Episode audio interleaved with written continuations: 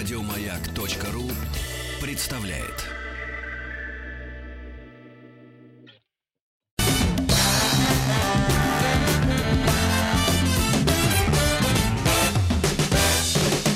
Бахтанг Махарадзе и Павел Картаев. Добрый день. Из курса школьной программы мы более-менее знаем, что такое циклоны и антициклоны. А вот что такое блокирующие антициклоны, э, чем они нам грозят, можно ли их предсказывать, как от них защититься, сегодня будем узнавать у нашего гостя. На связи старший научный сотрудник лаборатории теории климата Института физики атмосферы имени Обухова РАН, кандидат физико-математических наук Александр Чернокульский. Александр, здравствуйте. Здравствуйте. Добрый день. Добрый день, Александр. Ну, давайте вспомним про циклоны и антициклоны и э, перейдем э, к блокирующим антициклонам. Давай разберемся, что это за зверь такой и э, в чем его опасность. Вдувает да. или выдувает, самое главное, нам понятно. Ну, смотрите, да, то есть, э, ну, вот вы правильно сказали, что из курса общей, э, там, школьной физики, наверное, или географии даже, может, мы помним, что циклоны – это область пониженного э, давления, а антициклон – область повышенного давления, и, в принципе, это такие характерные образования для умеренных широт Земли и для южного, и для северного полушария. А, и вот это интересный момент, есть как бы такой блокирующий антициклон, и, конечно, ключевое слово это блокирующий, то есть важно понять, вот, собственно, что он блокирует. А, не ну, пускает. Наверное, да, что он не пускает. То есть мы как бы знаем такую всякую шутку такую, что у нас вся гадость Запада, да, а, и, собственно, вот э, дожди и ветер, э, они тоже в основном приходят, ну, в наш климат в основном Запада, то есть вот, например, Москва. А если мы говорим о средней полосе России, например, ну, если, конечно, мы пойдем на Дальний Восток, Владивосток, там, условно, циклоны приходят из Тихого океана, то есть с востока. Но вообще у нас преобладает западный перенос, э, то есть э, за счет вращения Земли, за счет того, что у нас на севере очень холодно, на юге жарко, вот за счет этого температурного перепада у нас э, формируется основной такой лидирующий поток западный, то есть с запада на восток образуется воздушная масса, например, над Атлантикой и переносится к нам а, там, в основном в виде циклонов. То есть, ну, вот там всякие дожди, ветер, вот мы знаем, вот воздух с моря там вот э, к нам приходит из Атлантики и так далее. Э, в принципе, есть такое, как бы, а, как сказать, даже не по, не по ветру, не по вере, а примета такая, что если вечером посмотреть вот на, собственно, какой будет закат, цвет, да, то есть мы можем говорить примерно о погоде на завтра. Это, почему это работает? Потому что в основном, опять же, к нам приходит с запада, ну, закат это на запад мы смотрим, и по цвету заката, по тому, э, что находится в воздушной массе, много, например, водного аэрозоля, э, например, много капель воды, или э, висит там в воздухе том, влажный воздух очень том, мы можем говорить, например, о о том, что приходит к нам такая воздушная масса из, прямо из Атлантики непосредственно, она очень такой красный закат даст э, красивый, мы можем говорить о том, что нас ждет много дождей. Так вот, вот именно этот западный перенос иногда блокируется. И вот, собственно, блокирующие антициклоны, они блокируют вот именно западный перенос. И чем это опасно? То есть западный перенос, ну, это такая обычная э, такая погода привычная нам, умеренные дожди, там, которые сменяются умеренной какой-то там, погодой с солнцем и так далее. А вот как раз когда все это блокируется, на смену переносу запада на восток приходит в одной части антициклона поток идет с э, юга на север, в другой с севера на юг. И вот, собственно, ну, характерные примеры, когда вставал такой блокирующий антициклон, это 2010 год, конечно же, преснопамятный, э, когда встал такой антициклон, э, и как раз у нас вот была на европейской территории жаркая сторона этого антициклона. Ну, опять же, если мы вспомним курс школьной программы, в антициклоне ветер движется по часовой стрелке. То есть в западной части антициклона воздух южный, восточный он северный. И вот как раз антициклон стал так, тогда вот где-то центром над Поволжьем Уралом, вот там вот, и к нам э, задувал с юга, так конкретно очень жаркий воздух, э, было мало осадков, а, например, в Сибири в этот же год, ровно тогда, когда в Москве было очень жарко, было холодно. Там был ветер с севера, и, собственно, вот туда ныряли все циклоны из Арктики, там сплошные дожди, э, холодно, температура ниже нормы. В том году, 2019 год, лето, в Москве, если помните, да, какое лето было в Москве в 2019? Да ужас был. Да, вот э, э, ровно то же самое, тот же такой же антициклон, ну не тот же, а другой, но такой же антициклон стал только немного западнее. В Европе было очень жарко, в Европе несколько волн жары, там под 40, там под 42 градуса, а у нас было холодно и дождливо. Собственно, ровно то же самое, только как бы со сдвигом, да, то есть то, что в 2010 году, но со сдвигом. Вот такие блокирующие антициклоны, они, собственно, этим и опасны. Они опасны не сами по себе, да, то есть, ну, они просто, они интересны там ученым с точки зрения вот того, как они образуются, как они прерывают этот поток. Но вот а для нас, обывателей, они опасны тем, что характеризуются обе части, в общем-то, этого антициклона, и западный и характеризуются не, не самой хорошей погодой. С одной стороны, сухой, жаркой, а с другой стороны, э, такой холодный и дождливый. Вот. А какие еще интересные с ними особенности есть? А, а, есть так называемый омега антициклоны, вот такие вот, когда весь поток воздушный, он выглядит как подкова такая, то есть он становится не, не запада на восток, не линия такая, знаете, а вот как подкова, он так сильно на север уходит и как бы потом опускается на юг. А бывает, что даже расщепляется и в центре этого антициклона, как бы на севере формируется антициклон, на юге циклон, и даже формируется восточный занос э, восточный занос ветра. А, и я не помню, какой год, но были, была ситуация, когда в Москву доходил дым от сибирских пожаров может быть, помните, кажется, два года назад был, в 18 или в 17 году, ощущалось, ощущался прямо в Москве точно дым от пожаров. И как бы как раз ученые думали, э, смотрели, где поняли, что это вот тоже антициклон как раз э, блокирующий был, и произошел занос из Сибири. Это очень редко, когда из Сибири к нам приходит занос воздуха. То есть обычно воздух все-таки идет от нас в Сибирь, западный перенос, а вот в тот момент был восточный. А, вот такой еще, такая еще интересная особенность с ним связана. А, ну, какие еще с ними очень интересные моменты, на самом деле, самые такие интересные и опасные, это то, что мы их пока не очень хорошо предсказываем. Проблема начала, вот, того, как предсказать, когда он установится и когда он разрушится, с этим пока у метеорологов проблемы. То есть заблаговременность появления вот такого вихря мощного, что он стационирует именно. То есть, ну, это, в принципе, антициклон, только который взял и стационировал. То есть он не ушел куда-то, он взял вот и остался на одном месте. Вот он стоит, стоит, стоит, но чуть минус там качается, скажем так, на запад, на восток, влево-вправо, но по сути очень долго стоит. Вот тогда в 2010 году там на самом деле был не один антициклон, было четыре антициклона, с небольшими перерывами короткими, ну, в некоторых там перерыв был вообще один-два дня. Вот эти антициклоны, э, собственно, э, когда встают, то это достаточно опасная история, и мы не умеем их хорошо прогнозировать. Вот это самый такой момент, что когда он стоит, мы не очень хорошо прогнозируем, а когда он разрушится. И когда, собственно, вот он впереди сформируется, мы точно не уверены, что это блокирующий циклон. Это то, где ученые как бы сейчас думают. Александр, а вот вы говорите да. блокирующие антициклоны, а бывают ли блокирующие циклоны? Или нет, они... нет, нет. Циклоны очень подвижные, они не блокируют э, ничего, они сами являются, по сути, вот э, тем элементом западного переноса. Блокируют именно антициклоны, то есть область высокого давления блокирует. А, еще интересный момент, опять же, вот э, этот май, да, мы помним, в Москве, ну, и сейчас продолжается вот эта вот вся история, очень дождливо, да?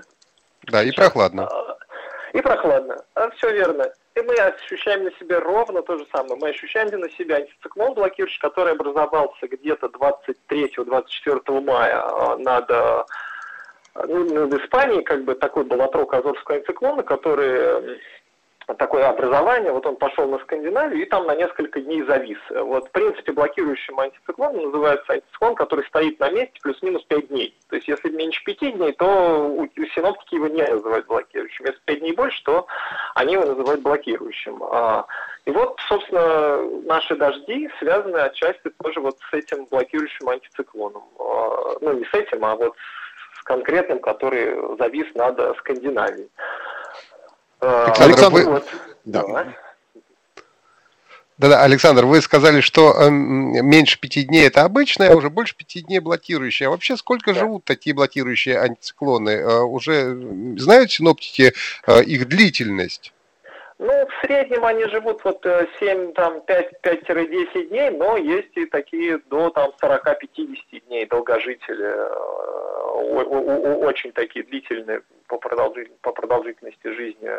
Ну вот, например, в 2010 году были очень долгие антициклоны. Они жили прям, я могу посмотреть, сейчас на скидку, конечно, не вспомню, но сейчас я поищу, э, скажу, сколько жили именно такие. Вот в 2010 году один из четырех был очень длинный. Будет такая а, возможность, деле, когда да? мы будем слушать новости, тогда можно посмотреть. А вот э, скажите, Александр, ну трудно, конечно, представить, что воздушные массы могут быть неподвижны, но такое случается, как мы поняли на примере блокирующих антициклонов. И делаем вывод, что система в данный момент да, находится ну, в таком более-менее равновесии. А какие факторы работают в этой системе? Что за силы? Это же какие-то колоссальные, там, я не знаю, ну, ну я даже не могу представить, что заставит воздушные массы над огромной территорией просто соблюдать равновесие.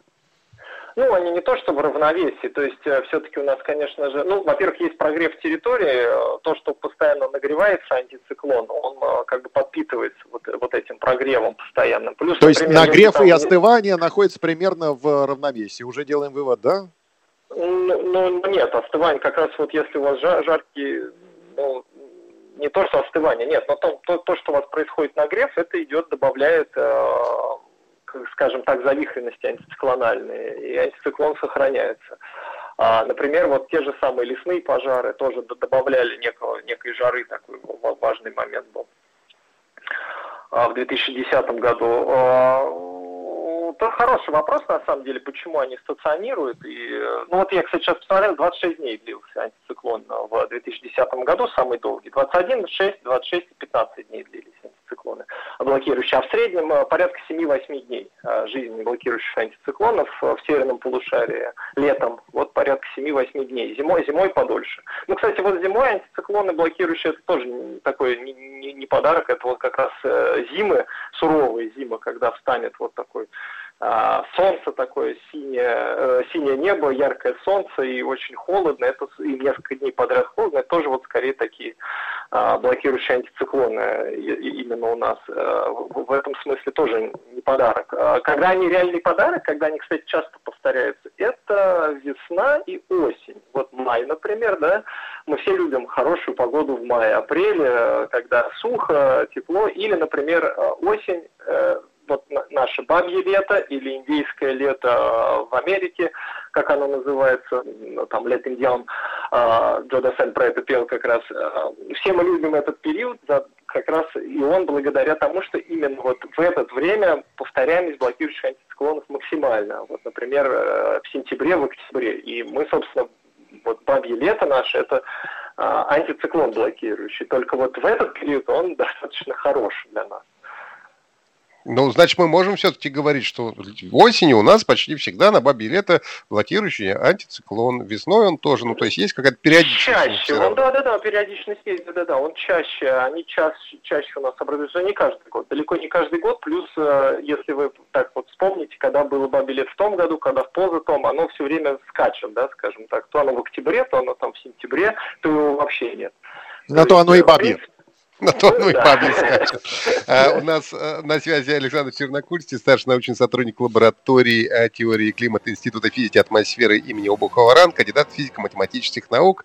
А сегодня говорим о блокирующих антициклонах и продолжим после выпуска новостей.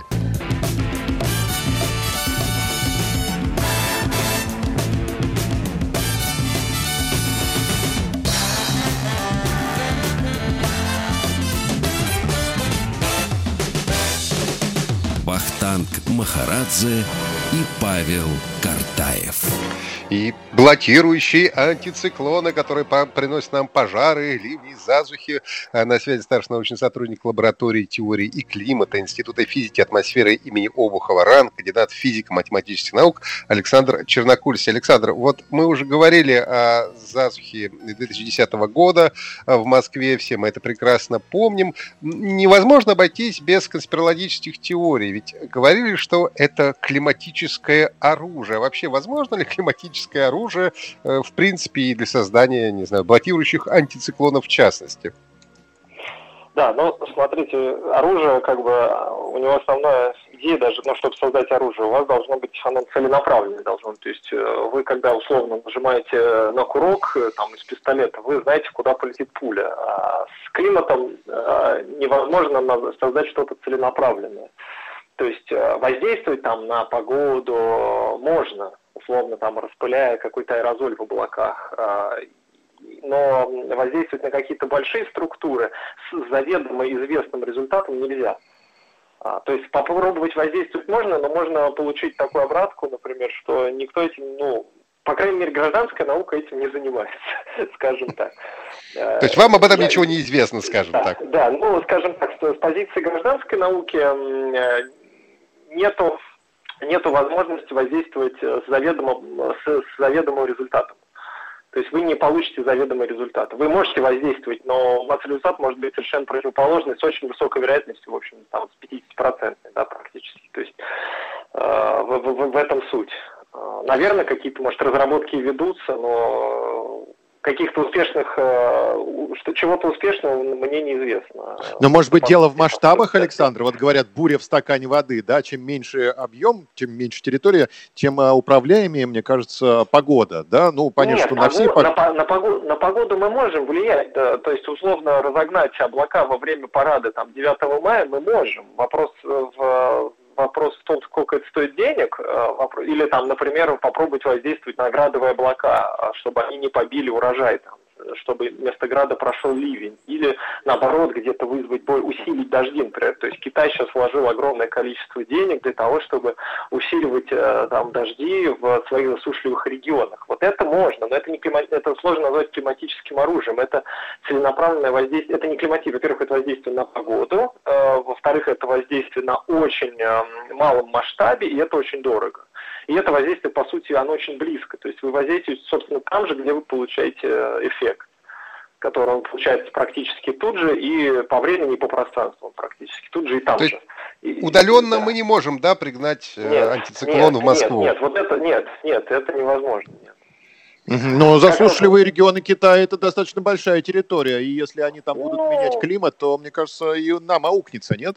Да, это может аукнуться, это большой вопрос. О том, ну, даже знаете, как скорее это, грубо говоря, если они усиливают где-то дожди, то есть где-то их может быть меньше, потому что у нас есть, конечно, баланс влаги, плюс э, условно стоки рек, да, то есть если у вас выпадает над одним речным бассейном или над соседним, то, соответственно, в той реке, где э, не выпадет, будет меньше воды, и это может быть проблема нехватки там пресной воды у соседей, там, условно, Казахстан или Индия. Это проблема. После того, как озвучили планы об этом проекте, конечно, соседи там немножко э, скажем так, всположились. Э, ну, пока, насколько я знаю этот проект, не читал больше про него ничего, mm-hmm. не знаю в какой стадии, но это, это нельзя назвать климатическим оружием.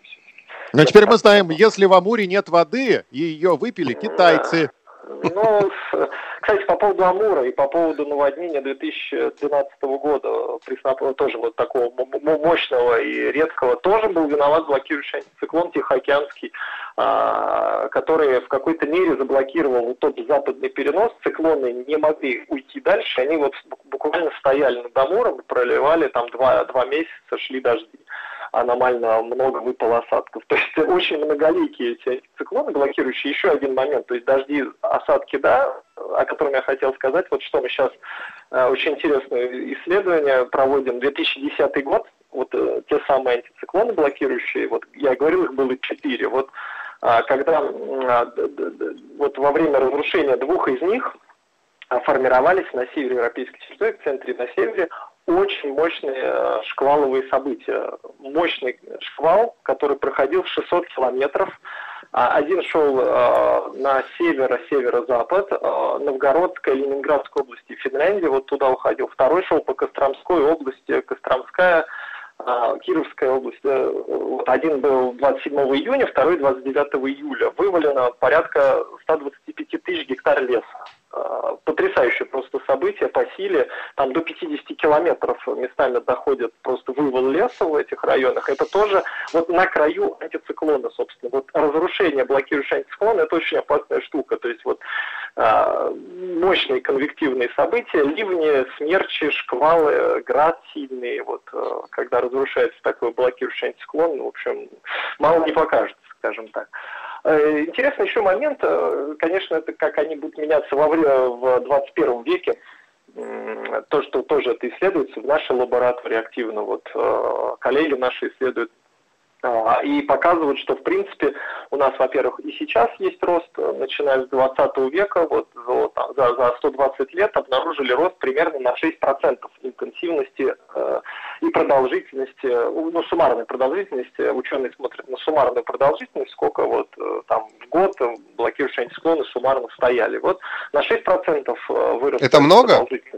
Да, это очень много, конечно, конечно. И это мы на себе ощущаем, вот, собственно, то, что все, все, все чаще вот такая погода, скажем так, вот эти устойчивые режимы, то есть вместо какой-то средней погоды такой вот, мы видим на сто, в одну сторону бросает, то в другую сторону, то очень холодно и дождливо, то очень сухо и жарко. И вот, собственно, это мы, мы видим это и по данным наблюдения, это все подтверждается, что вот, вот, вот это а, повторяемость блокирующих антициклонов растет. А если посмотреть модельные расчеты на 21 век, то тут, к сожалению, тоже такой интересный момент.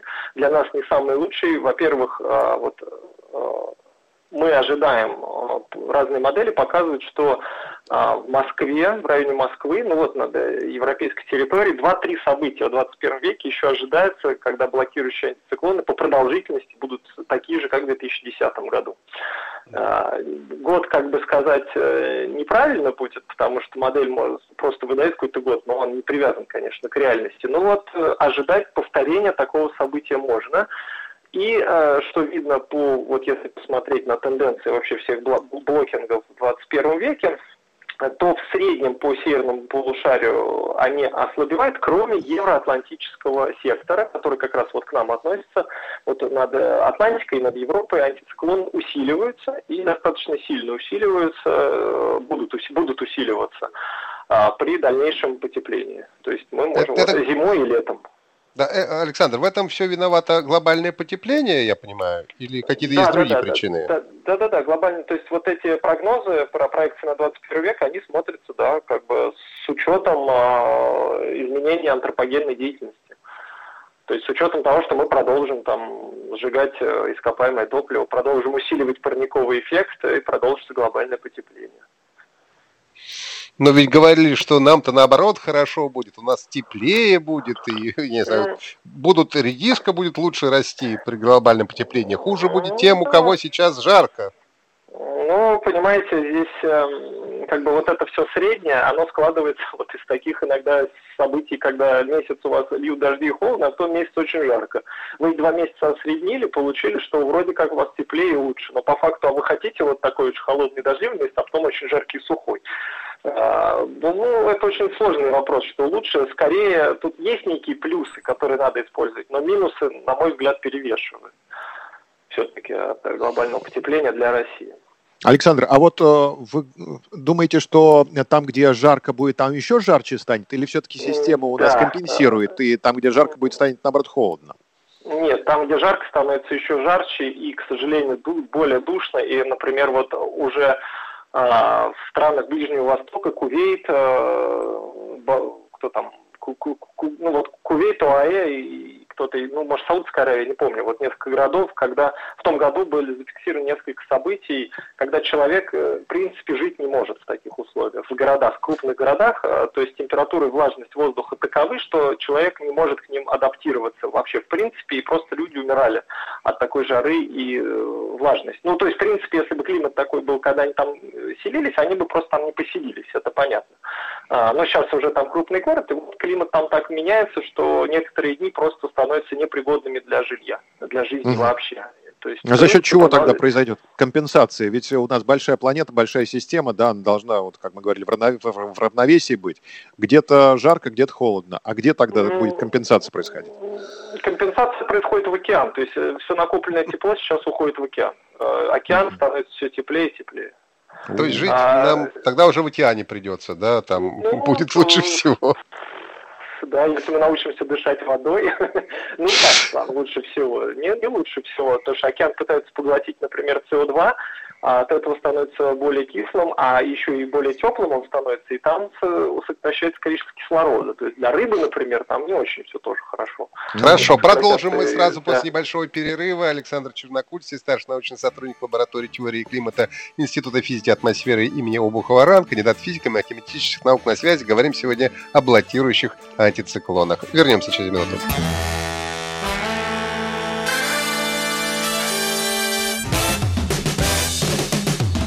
Вахтанг Махарадзе и Павел Картаев. Продолжаем разговор о блокирующих антициклонах, ну и уже о глобальном потеплении заговорили, всем, что, обо всем, что с этим связано.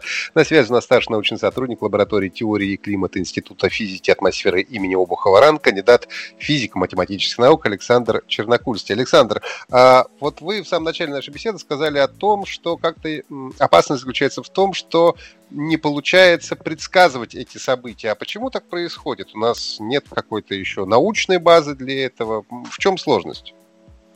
Ну, сложность вообще, в, в, собственно, в, в самих э, вот этих антициклонах не до конца мы понимаем, не до конца ученые понимают, почему при практически одних и тех же событиях там вот, э, вот этот антициклон становится блокирующим, а этот нет. Или почему-то он разрушается. То есть разрушает его обычно серия циклонов, но вот почему серия там из трех циклонов вот, вот этот не разрушил, а вот этот разрушил, пока это изучается. То есть, в принципе, это, ну, хватает, наверное, всего, и достаточно редкое событие, не так давно на него, в общем, внимание обратили, ну, ну как не так давно, то есть, э, там, первые-то работы уже там с 90-х годов идут, но сейчас более активно, конечно, все это изучается, но пока э, вот, вот, вот решение э, нету такого хорошего, вот, если мы там прогнозируем на две недели, ну, на неделю более-менее уверенно, то с антициклонами блокирующими, к сожалению, разрушение там даже на пять дней иногда можно не предсказать хорошо.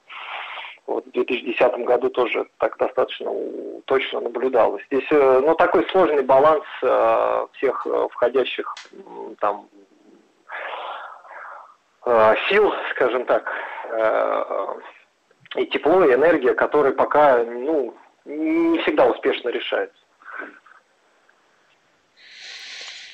Вот я, я, я, бы, я бы хотел постараться объяснить, почему, собственно, при глобальном потеплении мы можем ожидать э, роста повторяемости таких антициклонов, и, собственно, почему мы его увидим. Вот э, смотрите, представьте себе, что у вас э, есть некий наклон э, температуры от экватора к полюсу. Экватор очень теплый, э, то есть тепло, а полюс очень холодный. Ну и представьте, что у вас есть некий наклон как бы температуры от теплого к холодному, да, то есть вот как бы по горке скатываетесь от теплого uh-huh. к холодному. Теперь при потеплении, а, при том потеплении, которое мы наблюдаем, Арктика теплеет быстрее, раза в два, чем ну, вся планета в целом.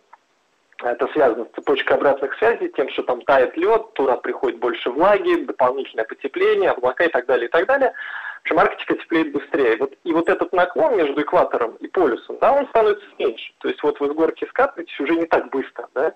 Представьте, что вы скатываетесь уже не так быстро. А вот история интересна в том, что вот этот наклон и формирует э, э силу западного переноса чем э, у вас больше наклон, тем сильнее западный перенос. Чем этот наклон слабее, тем слабее западный перенос. И вот очень хорошая визуализация может быть э, река. А, представьте, что у вас горная река и равни, равнинная река. Вот горная река поток несется практически ровно. А вот он несется ровно и на своем пути, но немножко там виляет. А равнинная река это вот такое меандрирование, вот у вас влево пошло, вправо, большая пойма появилась. Ну, если вы посмотрите на какую-то реку, там Москва-река, например, или Волга, э, как это все вот э, течет влево-вправо, влево-вправо. Вот, собственно, вот наш поток западный, он, э, как, когда вот этот наклон маленький, он тоже становится вот такими вот меандрами. И, собственно, вот эти меандры и формируют некое блокирование. И вот, скажем так, при потеплении вот эта река, вот этот западный перенос становится чуть менее горной рекой, чуть более равнинной рекой. И вот, э, вот из-за этого растет повторяемость как раз блокирующих антициклонов. Так, на что это делать? есть какие-нибудь прогнозы у нас, Александр? Что у нас ожидаются ли блокирующие антициклоны на территории России? На, на это лето? На это лето. Ну, собственно, мы уже с вами сейчас Э, его ощущаем на себе. Вот он стоит над Скандинавией, но вот сейчас он разрушился, два несколько дней стоял, и э, мы уже ощущаем. Ну, в принципе, скорее всего, будут, но предсказать, что когда и в каком количестве нет, таких прогнозов не делается. и не может быть пока на данный момент сделано в принципе. Знаем а только, что... что в 21 веке они будут, а на это лето пока вот... Да, это вот проблема, большая проблема метеорологов. Мы э, можем прогнозировать хорошо на две недели, вот в тех терминах, в которых мы прогнозируем. А потом мы хорошо начинаем прогнозировать после 10 лет. То есть, опять же, в тех терминах прогноза, которые используются. То есть, это, конечно, вероятностный прогноз. А мы на там, 10 лет и больше, мы говорим о вероятности, о том, что вероятность их вырастет. Мы не говорим, что она в какой-то конкретный день станет вот этот антициклон там-то, там-то. Мы говорим, что их вероятность вырастет.